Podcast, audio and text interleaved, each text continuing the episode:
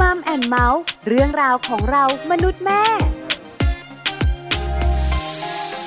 สวัสดีค่ะมัมแอนเมาส์เรื่องราวของเรามนุษย์แม่ค่ะ กลับมาเจอกับคุณพ่อและคุณแม่อีกเช่นเคย แล้ววันนี้แม่แจงสัสิธรสินพักดีค่ะ สวัสดีค่ะ แม่ปลาค่ะปาริตามีซับอยู่กับแม่แจงเนาะะอยู่ในมัมแอนเมาส์วันนี้มีเรื่องมาคุยกัน ดูเหมือนเรื่องจะไม่ใหญ่แต่ ใหญ่มากสำหรับคนเป็นพ่อเป็นแม่ พูดให้สงสัย เออนะคะ วันนี้ how to ค่ะ how to เรื่องอะไร เรื่องของลูกโดนแมวควน แมวเมียวเรื่องใหญ่นะ เออเห็นไหมแม่แจงยังบอกว่าเรื่องใหญ่เลยถามแม่ปลาใหญ่มากนะ คุณพ่อคุณแม่หลาย ๆ คนที่นั่งฟังอยู่ เอ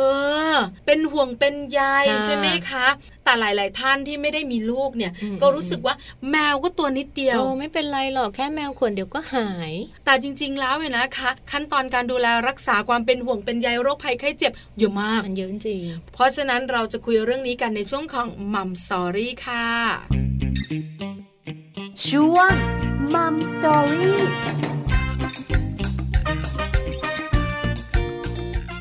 ช่วงของ Mom Story วันนี้นะคะ เป็น how to ค่ะ แต่ว่าเป็นเรื่องราวที่คุณพ่อคุณแม่หลาย ๆ คนอาจจะต้องมาติดตามกันนะคะ เพราะว่าถ้าหากลูกของเราถูกแมวข่วนแล้วเนี่ย เชื่อว่าคุณพ่อคุณแม่หลาย ๆ คนกังวลอย่างแน่นอน ถูกต้องนะคะ กังวลอะไร อันดับแรกคือต้องฉีดวัคซีนใหม่ใช่ ใช่ไหมแมวตัวนั้นเนี่ยนะคะเขาฉีดแบบป้องกันพิษสุนัขบ้าแล้ว มาหรือยังมาหรือยังหรือยังไม่ฉีดถ้าฉีดแล้วเราต้องพาลูกเราไปฉีดวัคซีนไหมถ้ายังไม่ฉีดต้องทำอย่างไร แล้วควรแบบไหนต้องไปหาหมอ ควรแบบเลือดออกแล้วเลือดออกแบบไหนล่ะโอ้เนาะใช่ไหมหรือว่าควรแค่ผิวผิว แล้วควรบริเวณไหนอันตราย มีการติดเชื้อได้หรือเปล่านั่นน่ะสิใช่ไหมแล้วเราไปฉีดยานะคะ จะมีคุณหมอหลาย ๆ ท่านที่ฉีดยา ก็จะบอกเราว่ายาอันนี้เนี่ยนะคะ เป็นยาที่ฉีดแล้วเนี่ยเพื่อจะระงับแบบเร่งด่วน แล้วบาดทะยักจริง ๆ ต้องฉีดหลายเข็มมากเลยนะคะ ลูกเราต้องโดนแบบหลายเข็มไหมแล้วเดี๋ยวนี้มันมียาแบบไหนบ้างคุณหมอเจ็ดเข็มเก้าเข็มสิบสี่เข็มห้าเข็มสามเข็มคือรงงงนะใช่ใช่แล้วถ้าสมมติว่าลูกของเราไปโดนแมวข่วนปุ๊บแล้วไปฉีดวัคซีนเรียบร้อยแล้ว ไปโดนอีกอะค่ะเออทำไงอะฉีดอีกไหมอีกอย่างหนึ่งถ้าสมมติว่า พาไปหาหมอแล้ว แล้วคุณหมอบอกว่าต้องไปตามแมวตัวนั้นกลับมาด้วย แล้วเราตามมาไม่ได้ทำไงอะเอ้านะแบบแมวจรจัดแมวจากที่อื่นอะไรอย่างเงี้ย เอามาดูซิใช่ไหมว่ามีเชื้อพิษสุนัขบ้าไหมโอ้ยปวดหัวเห็นไหมหลายข้อ เรื่องใหญ่ทีเดียว เพราะฉะนั้นเรื่องนี้ต้องมีคำตอบค่ะ ใช่แล้วค่ะ เพราะว่าวันนี้นะคะ สัตวแพทย์หญิงมนัสนันริปุญญชัยพงศ์หรือว่าคุณหมอตาลค่ะ บรรณาธิการบริหารนิตยสารวิชาชีพสำหรับสัตวแพทย์ VPN Magazine นะคะ คุณหมอตาลจะมาไขข้อข้องใจสำหรับคุณแม่หลาย ๆ ท่านค่ะ เมื่อลูกของเราถูกแมวข่วนต้องทำอย่างไรดี ตอนนี้คุณหมอตาลพร้อมแล้ว ไปขอความรู้คุณหมอตาลกันเลยค่ะมัมสตอรี่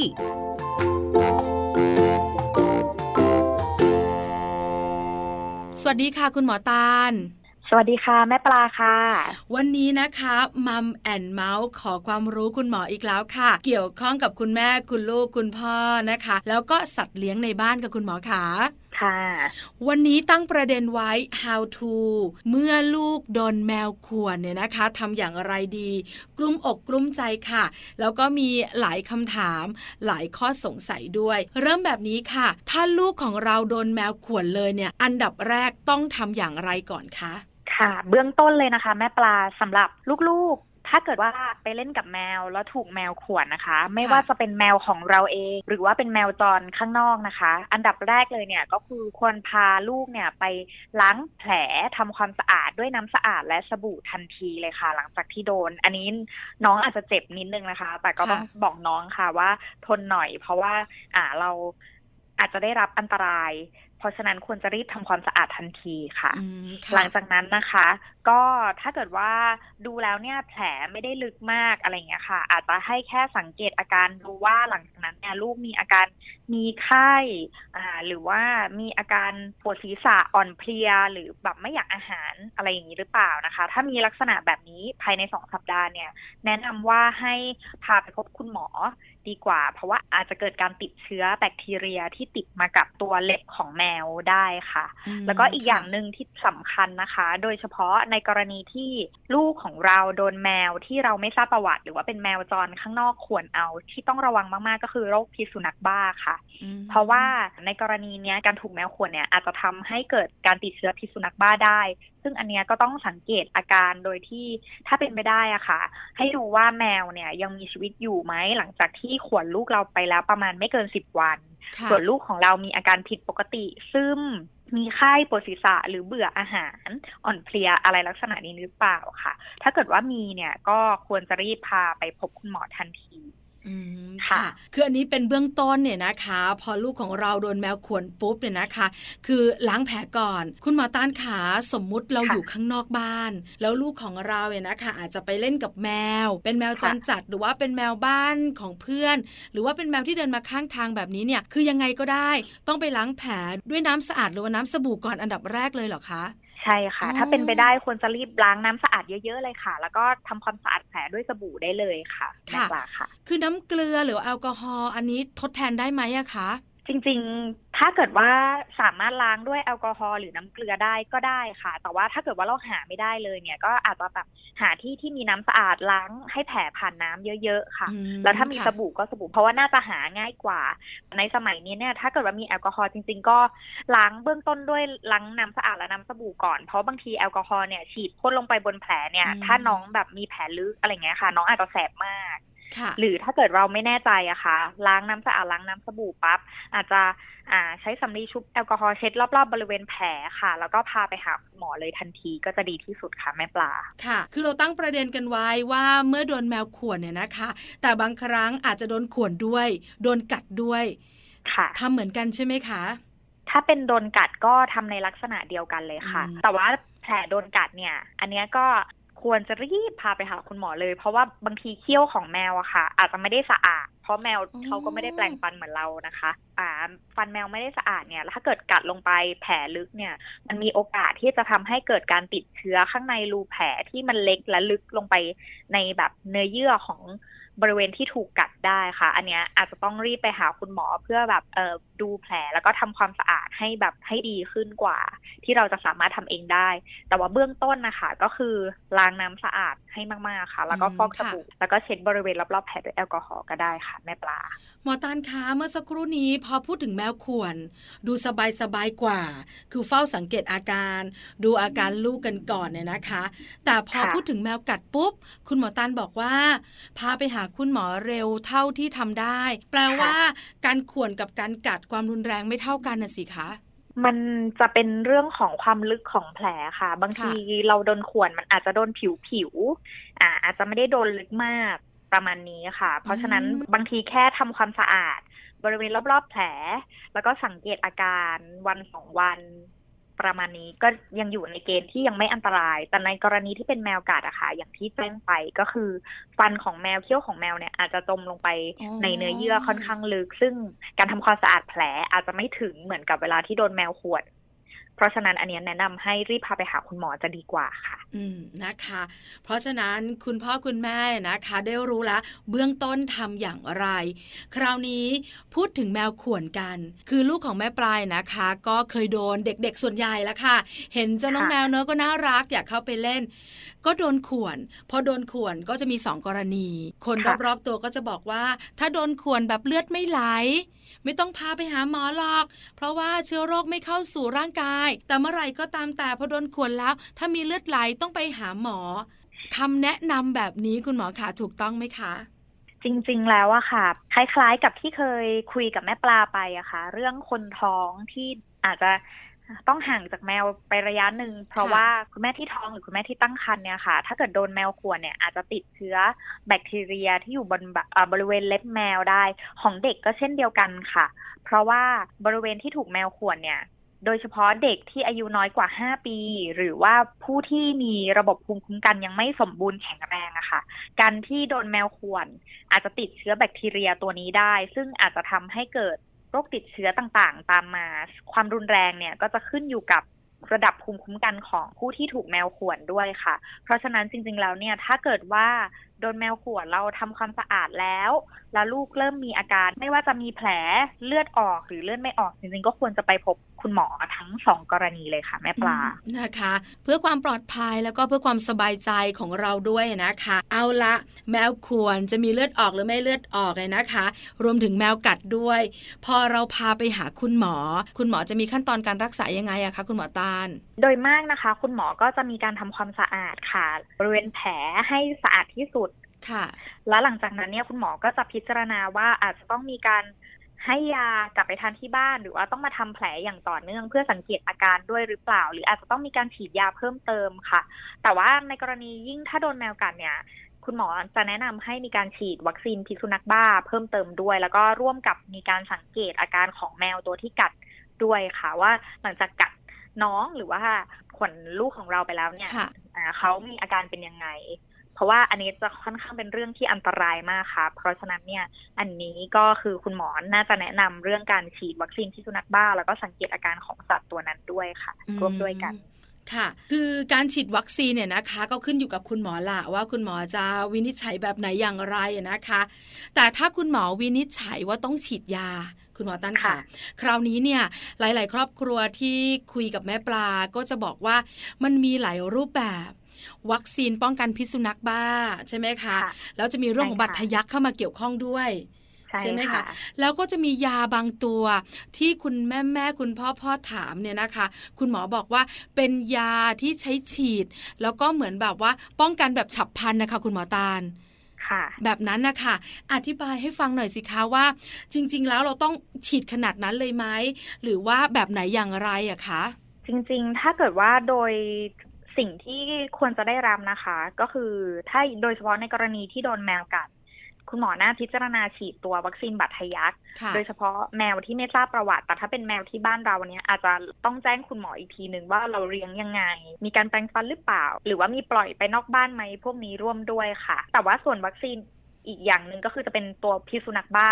ซึ่งก็จะมีโปรแกรมในการฉีดอะค่ะ เพื่อเป็นการป้องกันโรคพิษสุนัขบ้าแบบโดยเฉียบพลันนะคะ คุณหมอเขาก็จะมีคล้าย ๆ กับว่าโปรแกรมในการฉีด แล้วก็แจ้งให้เราทราบอีกอย่างหนึ่ง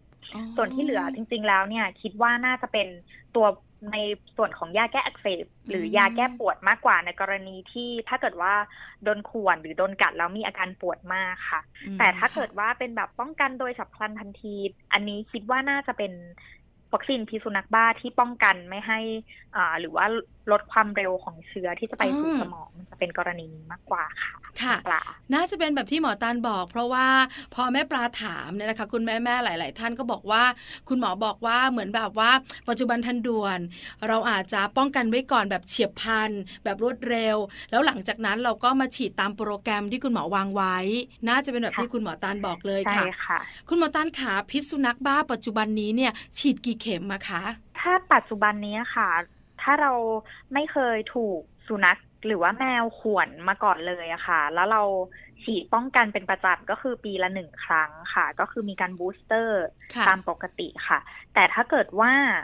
ในกรณีที่มีการโดนกัดแบบเยอะหรือว่าฉีดเยอะคุณหมอก็จะมีโปรแกรมอย่างบางที่เนี่ยค่ะ จะฉีดวันที่ศูนย์วันที่สามวันที่ยี่สิบเอ็ดหรือวันที่ยี่สิบแปดถ้าถูกกัด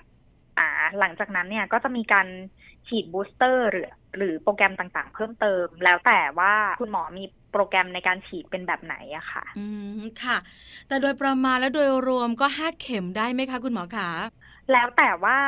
ผู้ที่ถูกขวนหรือกัดอะค่ะเคยได้รับวัคซีนมาก่อนหรือเปล่า ถ้าเกิดว่าเคยได้รับวัคซีนมาก่อนเป็นประจำค่ะอย่างหมอเนี่ยเรียนสัตวแพทย์ใช่ไหมคะต้องมีการฉีดวัคซีนพิษสุนัขบ้าป้องกันเป็นประจำทุกปีอยู่แล้ว เพราะว่ามีความเสี่ยงที่จะโดนสุนัขหรือแมวข่วนเป็นประจำอย่างเงี้ยค่ะค่ะ ก็ถ้าเกิดว่าโดนสุนัขกัดหรือโดนแมวข่วนหรือโดนแมวกัดเนี่ย การฉีดวัคซีนเพื่อกระตุ้นเพื่อป้องกันการเกิดโรคพิษสุนัขบ้าเนี่ยก็อาจจะฉีดน้อยกว่าคนที่ไม่เคยถูกฉีดเลยอ๋อประมาณนี้ค่ะแม่ปลาแต่สมมุติว่าเด็กๆเนี่ยนะคะ ไม่เคยฉีดเลย พอโดนค่ะข่วนปุ๊บโดนกัดปั๊บเนี่ยนะคะ ไปหาคุณหมอ คุณหมอก็จะต้องฉีดถูกไหมคะคุณหมอตาลใช่ค่ะค่ะใช่คราวนี้ก็เป็นตามโปรแกรมของเขา อันนี้ราคาที่คุณแม่แม่ๆอยากรู้ว่า จริง ๆ ปัจจุบันนี้มันกี่เข็ม เพราะเมื่อสมัยก่อนนะคะ เราต้องมีการฉีดรอบสะดือกันอะไรประมาณนี้น่ากลัวเชียว แล้วก็มีการพัฒนากันมาเรื่อยๆ ปัจจุบันนี้เป็นแบบไหนอะคะ ปัจจุบันนี้อาจจะฉีดไม่ไม่ต้องรอบสะดือดือเหมือนสมัยก่อนละค่ะ อาจจะฉีดที่ต้นแขนค่ะสองข้าง แล้วก็ต้นขาสองข้าง แล้วก็นัดไป booster แล้วแต่ว่าคุณหมอจะพิจารณาดูว่าเออจะต้องไปแบบ booster ความถี่ทุกทุกกี่วันอะไรอย่างเงี้ยค่ะอ๋อคุณแม่ค่ะปลาใช่ค่ะอืมน่ากลัวทีเดียวเลยนะคะ ถึงแม้จะฉีดน้อยกว่ารอบสะดือสมัยก่อน แต่ก็ยังเยอะอยู่ดีนะคะ ใช่ถูกต้องค่ะ คือจำได้ลูกชายของแม่ปลานะคะ โดนแมวข่วนใกล้ดวงตาพอดี เราก็กลัวค่ะอืมคุณหมอตาล เพราะฉะนั้นเราก็เลยไปฉีดวัคซีนกัน เพราะว่าแมวตัวเนี้ยเป็นแมวที่แบบเพิ่งมาอยู่บ้านแล้วก็ยังไม่ได้ฉีดยาอะไรกัน คราวเนี้ยคุณหมอก็ก็ฉีดยา แล้วก็มีการฉีดกันจำไม่ผิดน่าจะประมาณห้าเข็มทีเดียวค่ะ อ่าใช่ใช่ค่ะ จะประมาณห้าเข็มค่ะค่ะ ยิ่งถ้าเกิดว่าโดนกัดใกล้ๆบริเวณที่มีเส้นประสาทไปเลี้ยงมากๆอะค่ะ อาจจะต้องมีการฉีดพวกเซรุ่มเพิ่มด้วยค่ะ เพราะว่าบางทีวัคซีนเนี่ยกว่าที่จะฉีด แล้วก็จะกระตุ้นภูมิคุ้มกันขึ้นมาเนี่ย มันจะใช้เวลาค่อนข้างนานกว่า คุณหมออาจจะพิจารณาฉีดตัวเป็นเซรุ่มเลยค่ะ เพื่อที่จะกระตุ้นให้การทำงานของอ่าระบบภูมิคุ้มกันของเราทำงานได้เร็วขึ้น ก็จะมีอาจจะมีการฉีดเพิ่มนอกจากวัคซีนไปอีกหนึ่งอัน โดยเฉพาะถ้าอย่างคล้ายๆในกรณีของ ลูกคุณแม่ปลาค่ะ ที่ค่ะโดนฉีดบริเวณใบหน้าหรือแบบมีแผลเยอะประมาณนี้ค่ะอืมค่ะนะคะ คราวนี้ถามต่อว่าวัคซีนที่เราฉีดกันเนี่ยนะคะ จะเป็นแบบไหน หรือว่าจะเป็นกี่เข็มแล้วแต่วินิจฉัยของคุณหมอเนี่ยนะคะ จะครอบคลุมได้กี่ปีอะคะคุณหมอตานขา ถ้าเกิดโดยปกติอะค่ะ ถ้ามีความเสี่ยงที่จะเจอสุนัขหรือว่าโดนสุนัขกัดบ่อยๆ จริง ๆ แล้วเนี่ยไปฉีดกระตุ้นได้ทุกหนึ่งปีหรือทุกอ๋อสามปีก็ได้ค่ะค่ะ เพราะว่าจริง ๆ ราคาฉีดวัคซีนพิษสุนัขบ้าอันเนี้ยไม่ได้แพงเท่าไหร่ ถ้ามีความจำเป็นจริง ๆ ก็แนะนำว่า เออไปฉีดกระตุ้นบ่อยๆตะอ่าหรือว่าปรึกษาคุณหมอก็ได้ค่ะ ว่ามีความเสี่ยงประมาณนี้ ควรจะฉีดนานแค่ไหนดีอืมแต่ว่าจริงๆแล้วเนี่ย คนที่เคยฉีดแล้วอะค่ะ ก็จะมีภูมิคุ้มกันในตัวระดับหนึ่งอาจจะไม่ต้องไปฉีดบ่อยเป็นประจำทุกปีอะไรอย่างเงี้ยค่ะแต่พอเราเคยได้รับวัคซีนไปแล้วหนึ่งโปรแกรมเนี่ย มันก็จะอยู่เมนเทนได้นานประมาณหนึ่งถ้าเกิดว่าโดนกัดหรือควรอีกเนี่ย การกระตุ้น เฉพาะบางจุดอะค่ะ ก็พอช่วยได้เหมือนกันการกระตุ้นไม่ไม่ต้องเหมือนคนที่เคยเริ่มฉีดเลยอะค่ะอ๋อก็สามารถทำได้ค่ะ ค่ะแล้วมีอีกหนึ่งอย่างที่หลายคนสงสัยนะคะ ก็คือ สมมติว่าลูกของเราโดนข่วนหรือโดนกัดเนี่ยนะคะ วันนี้ก็ไปจัดการเนี่ยนะคะ ในการที่จะเข้าโปรแกรมในการดูแลรักษา หลังจากนั้นอีกประมาณ 1 เดือน หรือ 2 สัปดาห์ต่อมา โดนกัดโดนข่วนอีก แบบนี้เนี่ยนะคะ เราต้องฉีดวัคซีนอีกไหมอะคะ จริง ๆ แล้วถ้าเกิดว่าอยู่ในช่วงของสองสัปดาห์ถัดไป อาจจะยังฉีดวัคซีนไม่ครบโปรแกรมเลยได้ค่ะอืมคุณแม่ปลาค่ะเออใช่อาจจะใช่ยังอยู่ในใช่ อาจจะอยู่ในช่วงที่ยังอยู่ในโปรแกรมอยู่ อันนี้อาจจะต้องแจ้งคุณหมอว่าโดนกัดมาอีกแล้ว ยังอยู่ในช่วงฉีดวัคซีน อันนี้อาจจะต้องมีการกระตุ้นเพิ่มอะไรหรือเปล่า หรือว่าอยู่ในจุดที่สุ่มเสี่ยงต้องมีการฉีดเซรุ่มเพิ่มไหมอะไรพวกอย่างเงี้ยค่ะ ค่ะคุณแม่ปลาเอค่ะอนะคะ เพราะว่ามันเป็นเรื่องของการที่แบบโดนกัด ซ้ำลงไป แล้ววัคซีนก็ยังไม่ครบโดสด้วยอะไรประมาณนี้นะคะใช่ก็เลยต้องคุยค่ะกับคุณหมอ อันนี้เป็นเรื่องของการรักษาขอเป็นความรู้ไว้ เพราะว่าคุณแม่แม่คุณพ่อพ่อเนี่ยบางครั้งก็สงสัย เพราะว่าแต่ละโรงพยาบาล แต่ละคุณหมอเนี่ยนะคะ ก็ไม่เหมือนกันด้วย โรงพยาบาลรัฐบาลก็แบบหนึ่งเอกชนก็แบบหนึ่งเนี่ยนะคะ คุณแม่แม่อาจจะไม่รู้เรื่องของโปรแกรมเรื่องของตัวยาอะไรต่างๆ แต่วันนี้เข้าใจละ คุณหมอตานขาสมมุตินะ คือแม่ปลาเองเนี่ยลููกโดนแมวข่วน หรือคุณแม่แม่ลูกโดนแมวกัด แล้วเราอาจจะมองว่าไม่เป็นไรหรอก ปล่อยไว้อย่างนั้นแหละอะไรอย่างเงี้ย น่าจะไม่เป็นอะไร มันจะมีผลกระทบอะไรกับลูกบ้างอะคะถ้าเราปล่อยไว้แบบนี้ ก็เบื้องต้นเลยนะคะ ถ้าเกิดว่าอย่างที่แจ้งไปว่าอ่ามีการติดเชื้อแบคทีเรียขึ้นมาบริเวณแผล ที่มีการถูกข่วนถูกกัดแต่ไม่ได้รับการทำความสะอาดอะค่ะ แผลก็อาจจะมีการอักเสบบวม น้องก็อาจจะมีการซึมเบื่ออาหาร หรือว่ามีอาการมีไข้อ่อนเพลีย ถ้าเกิดคลำเจอต่อมน้ำเหลืองอาจจะพบต่อมน้ำเหลืองบวมได้ อันนี้ก็จะเป็นลักษณะที่พอพบได้เบื้องต้นจากการติดเชื้อแบคทีเรีย โดยการถูกแมวข่วนค่ะค่ะแต่ว่าที่อันตรายกว่านั้นก็คือ ในกรณีที่สัตว์ที่มาข่วนลูกเราแล้วอ่าเขาเป็นแมวจรหรือเป็นสุนัขจร โดยที่เราไม่ทราบประวัติเขามาก่อนแล้ว ถ้าเกิดว่าโชคร้ายเขามีเชื้อพิษสุนัขบ้าอยู่ในตัวอย่างเงี้ยค่ะ อันเนี้ยก็คือเป็นอันตรายได้ถึงชีวิตเลย อันนี้แนะนำว่าโดนข่วนเพียงนิดเดียวแต่ก็ไม่ควรปล่อยปละละเลยค่ะ รีบทำความสะอาดล้างแผลฟอกสบู่ เพื่อที่กำจัดเชื้อออกไปให้มากที่สุดค่ะ แล้วก็รีบพาน้องไปพบคุณหมอทันทีจะดีกว่าค่ะ มีหลาย ๆ คนบอกว่าพิษสุนัขบ้านะคะ เจ้าเชื้อโรคตัวเนี้ยสามารถอยู่ในตัวคนเรากว่าจะแสดงอาการเนี่ยนะคะ เป็นปีๆจริงไหมคะ คุณหมอตันขาอันนี้จริงค่ะอืมเพราะว่าตัวไวรัสเนี่ยสามารถซ่อนอยู่ในตัวระบบประสาทภายในร่างกาย ซึ่งกว่าจะแสดงอาการออกมาเป็นปีๆได้ เพราะฉะนั้น ถ้าเกิดว่าโดนข่วนจริง ๆ แล้ว หรือว่าโดนกัดจริง ๆ แล้วแนะนำให้รีบไปฉีดวัคซีน หรือเซรุ่มตามความรุนแรงนะคะ ของการโดนกัดและบริเวณโดนกัดจะดีกว่าค่ะ เพื่อป้องกันอันตราย เพราะบางทีโดนขวดแล้วปล่อยไว้ ไม่รู้กว่าจะแสดงอาการอีกที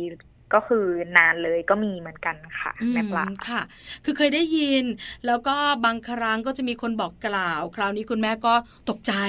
เป็นห่วง กังวล เพราะฉะนั้นเนี่ยวันนี้ได้ความกระจ่างจากคุณหมอตาลแล้วนะคะ ว่าเชื้อพิษสุนัขบ้าเนี่ยนะคะ อยู่ในร่างกายคนเรากว่าจะแสดงออกมาเนี่ยเป็นปีๆก็ได้เหมือนกัน แต่ถ้าเป็นแบคทีเรียเนี่ยนะคะ อันนี้รักษาหายได้ถูกไหมคะคุณหมอคะ ใช่ค่ะ แต่ว่าถ้าเกิดรีบรักษาให้เร็ว หรือว่าทำความสะอาดให้ดี บางทีก็น้องอาจจะไม่เป็นอะไรเลยก็ได้ค่ะ แม่ปลาอ๋อเพียงแค่ล้างทำความสะอาดเนี่ยช่วยได้เยอะเลยค่ะแม่ปลาอืมนะคะ แต่เด็กก็ต้องร้องงองแงเนอะคุณหมอตาเนอะใช่ก็ต้องทนนิดนึงใช่แล้วค่ะ ระบมแผลด้วยอาจจะมีเลือดบ้าง คุณแม่ก็ล้างแผลแล้วน้ำสบู่บางครั้งอาจจะแสบด้วยก็ได้มีส่วน แต่คุณแม่ก็ต้องใจแข็ง เพราะคุณหมอบอกว่าสำคัญที่สุดค่ะค่ะ คุณหมอตานค่ะสุดท้าย ฝากคุณหมอตานบอกคุณพ่อคุณแม่หน่อยสิคะ เรื่องการดูแลเจ้าตัวน้อย ให้ห่างไกลจากการโดนควรโดนกัดจากเจ้าแมวเหมียวอะค่ะ ค่ะ ก็เบื้องต้นนะคะ ถ้าเกิดว่าเป็นแมวที่อยู่ที่บ้านเราเองนะคะ ก็ควรจะตัดเล็บแมวให้สั้นอยู่เสมอ คือบางทีเราอาจจะห้ามน้องแมวไม่ได้หรือห้ามลูกเราไม่ได้ เพราะบางทีลูกของเราก็อาจจะไปดึงหรือว่าไป ไปจับน้องแมวแรงจนน้องแมวตกใจใช่ค่ะก็อาจจะหันมากัดหรือข่วนได้ เพราะฉะนั้นป้องกันเบื้องต้นค่ะ ก็คือตัดเล็บน้องแมวให้สั้นอยู่เสมอ แล้วก็ฉีดวัคซีนป้องกันโรคอันตรายต่างๆ โดยเฉพาะโรคพิษสุนัขบ้าค่ะเพราะโรคนี้สามารถติดต่อจากตัวสัตว์มาสู่คนได้ ไม่ใช่แค่เด็กเล็กที่จะได้รับอันตราย เพราะถ้าเราโดนกัดหรือโดนข่วนก็เป็นอันตรายเช่นกันค่ะค่ะ นอกจากนี้ค่ะ ก็คือระมัดระวังนะคะ ไม่ควรจะให้ลูกของเราไปเล่นหรือไปสัมผัสกับสัตว์ที่เราไม่ทราบประวัติ พื่อการป้องกันอันตราย เพราะเราก็ไม่ทราบลักษณะนิสัยใจคอของบางที เป็นน้องแมวจรน่ารักน่ารักลูกค่ะอยากเออเข้าไปจับ แต่ว่าน้องแมวตกใจกลัว ก็อาจจะมากัดหรือมาข่วนได้ เพราะฉะนั้นป้องกันที่ดีที่สุดก็อาจจะบอกลูกเราว่าเอออย่าไปเล่นกับแมวจรให้ดูอยู่ห่างๆหรือว่าถ้าเกิดว่าอยากจะจับจริง ๆ เราทราบประวัติแล้วว่าเป็นแมวของอาจจะเป็นแมวเพื่อนบ้านนะคะก็อย่าไปจับรุนแรงมหรือว่าอย่าไปดึงในจุดที่อาจจะทำให้เขาหันมากัดอย่างเช่นดึงหางหรือว่าไปกอดแรงๆ ค่ะ ค่ะ คุณหมอตันค่ะนิดเดียวก่อนจากกันไปเมื่อสักครู่นี้ คุณหมอพูดถึงเรื่องของการฉีดวัคซีนสัตว์เลี้ยงเนี่ยนะคะ สมมุติว่าค่ะเจ้าแมวตัวที่กัดเราเนี่ย หรือกัดลูกของเราเนี่ย ฉีดวัคซีนแล้ว เราจำเป็นต้องไปฉีดวัคซีนอีกไหมอะคะ คุณหมอคะหมายถึงตัวน้องแมวใช่ไหมใช่คะแม่ค่ะปลาคือน้องค่ะแมวเนี่ยนะคะ ได้รับวัคซีนพิษสุนัขบ้าอยู่แล้ว แต่พอมากัดเราปุ๊บเนี่ยนะคะ เราอาจจะไม่ได้มีการฉีดวัคซีนมาก่อนล่ะ เราต้องฉีดวัคซีนด้วยไหมอะคะคุณหมอ จริงๆ เนี่ยแนะนำนะคะว่าก็ควรจะฉีดด้วย อันนี้เป็นความเห็นส่วนตัวของหมอเลยนะคะค่ะเพราะว่าหนึ่งก็คือถ้าเราไม่แน่ใจว่าสัตว์เลี้ยงของเราเราเราฉีดวัคซีน ถ้าบางทีเราเผลอลืมว่าแบบเอ้ยปีนี้เราลืมอ๋อฉีดวัคซีนไปหรืออะไรอย่างเงี้ยค่ะค่ะ มันก็อาจจะมีหรือเราฉีดแบบ ดีเลย์หรือว่าเราเลี้ยงมีอาจจะปล่อยน้องแมวน้องหมาไปเดินเล่นข้างนอก แล้วไปโดนกัดมาแล้วเราไม่รู้อะไรพวกอย่างเงี้ยค่ะอืมค่ะจริงๆ การฉีดป้องกันตัวเองไว้หลังจากที่โดนกัดก็เป็นสิ่งที่ดีกว่าค่ะ แม่ปลาแนะนำเซฟว่ากว่าใช่แต่แค่อืมแจ้งคุณหมอว่า แมวที่กัดเราหรือว่าสุนัขที่กัดเราเนี่ยค่ะ เป็นแมวที่เราเลี้ยงอยู่ในบ้าน ซึ่งมีประวัติการฉีดวัคซีนแบบนี้แบบนี้แบบนี้เออ ถ้าเกิดว่าฉีดวัคซีนพิษสุนัขบ้าอาจจะปรึกษาคุณหมอค่ะ ว่ามีความจำเป็นมากน้อยแค่ไหนอืมแต่โดยส่วนตัวเนี่ยฉีดเอาไว้ก็อุ่นใจกว่าค่ะแม่ปลาค่ะ ใช่แล้วนะคะ เอาล่ะวันนี้ได้รับข้อมูลครบถ้วนนะคะ ได้ความรู้ด้วยที่สำคัญได้ความกระจ่างในหลายๆเรื่องที่สงสัย วันนี้มัมแอนเมาส์ขอบพระคุณคุณหมอตานมาก ๆ เลยนะคะ ค่ะ ยินดีมากเลยค่ะ แม่ปลาค่ะ สวัสดีค่ะค่ะ สวัสดีค่ะ ขอบคุณคุณหมอตาลค่ะสัตวแพทย์หญิงมนัสนานริปุญญะชัยพงศ์ค่ะ บรรณาธิการบริหารนิตยสารวิชาชีพสำหรับสัตวแพทย์หรือว่า VPN Magazine ด้วยนะคะ วันนี้ไขข้อข้องใจให้กับคุณแม่หลาย ๆ ท่านได้อย่างดีเลยทีเดียว สบายอกสบายใจกันในระดับหนึ่งค่ะใช่ไหมคะ ว่าลูกเนี่ยนะคะ โดนแมวข่วนอืมโดนหมากัดเนี่ยนะคะอืมจะต้องทำแบบไหนอย่างไรค่ะเบื้องต้นเนี่ยนะคะ สังเกตอะไรก่อน หลังจากนั้นจะไปต่ออย่างไรค่ะเออได้คำตอบเนาะเวลาแบบอ่ามีความรู้แบบนี้แล้วเนี่ยจะได้แบบไม่ตื่นตระหนกเวลาที่ลูกเจอเหตุการณ์แบบนี้ใช่ไหมคือบางคนเนี่ยได้ยินมาบอกว่าเอาแมวควรเลือดไหลไหมถ้าเลือดไม่ไหลนะ ไม่ต้องไปหาหมอไม่เป็นไรมันใช่ไหมอะใช่ไหมใช่โดนแมวกัดเออกัดเข้าไหมถ้ากัดไม่เข้า ไม่ต้องไปหาหมอ แล้วกัดเข้ากัดไม่เข้ามันคืออะไรนั่อะนน่ะสิเลือดใช่ไหมไหลมากไหลน้อยต้องไปไหมเนาะแล้วเวลาหาข้อมูลเนี่ยนะคะ ก็จะกังวลละค่ะว่าถ้าติดเชื้อมีเรื่องของพิษสุนัขบ้าเข้ามาเกี่ยวข้องโดนหลายเข็มเลยนะมีโอกาสเสียชีวิตนะค่ะโอ้ยฉันกลัวฉันกังวลอะไรใช่ประมาณนี้ใช่วันนี้แต่ได้วันฟันี้งสแล้บายใจวเออสบายใจขึ้นเยอะเลยนะคะสำหรับคุณแม่หลาย ๆ คนแม่แจงก็เหมือนกัน แม่ปลาก็เหมือนกันค่ะ เรายังไม่เคยโดนนะ แต่ก็ไม่อยากให้โดนไม่ไม่อย่านะเรากลัวลูกดิฉันโดนโดนแล้วเหรอใช่แมวข่วนใต้ตาฟุบเข้าไปแล้วเป็นไงบ้างคะก็ต้องไปหาคุณหมอออแล้วคุณหมอก็ฉีดวัคซีน แล้วก็ฉีดยากระตุ้นมากมายต้องกันบัตรทะยักด้วยไหมคะป้องกันค่ะโอ้แล้วก็ฉีดต่อเนื่องประมาณ5เข็มแล้วถ้าเราโดนตรงตาเรา ฉีดยาตรงไหนอะแม่ปลาฉีดที่แขนอ๋อเหรอมันมีที่แขนด้วยที่ก้นด้วยตกใจมันมานึกว่าฉีดตรงตาหลายแม่ใจไม่เคยโดนไม่อยากให้ลูกโดนด้วยกลัวใช่ไหมค่ะบอกแล้วว่าแมวกับเด็กอะคู่กันน้องหมากับเด็กกับคู่กันอืมอืมอืมเพราะฉะนั้นวันนี้ได้คำตอบค่ะได้ความสบายใจแล้ว เวลาของรายการหมดลงแล้วนะคะ กลับมาเจอกับแม่แจงแล้วก็แม่ปลาได้ใหม่ในครั้งต่อไปในมัมแอนเมาส์นะคะ วันนี้ไปพร้อมกันเลยค่ะ สวัสดีค่ะ มัมแอนเมาส์เรื่องราวของเรามนุษย์แม่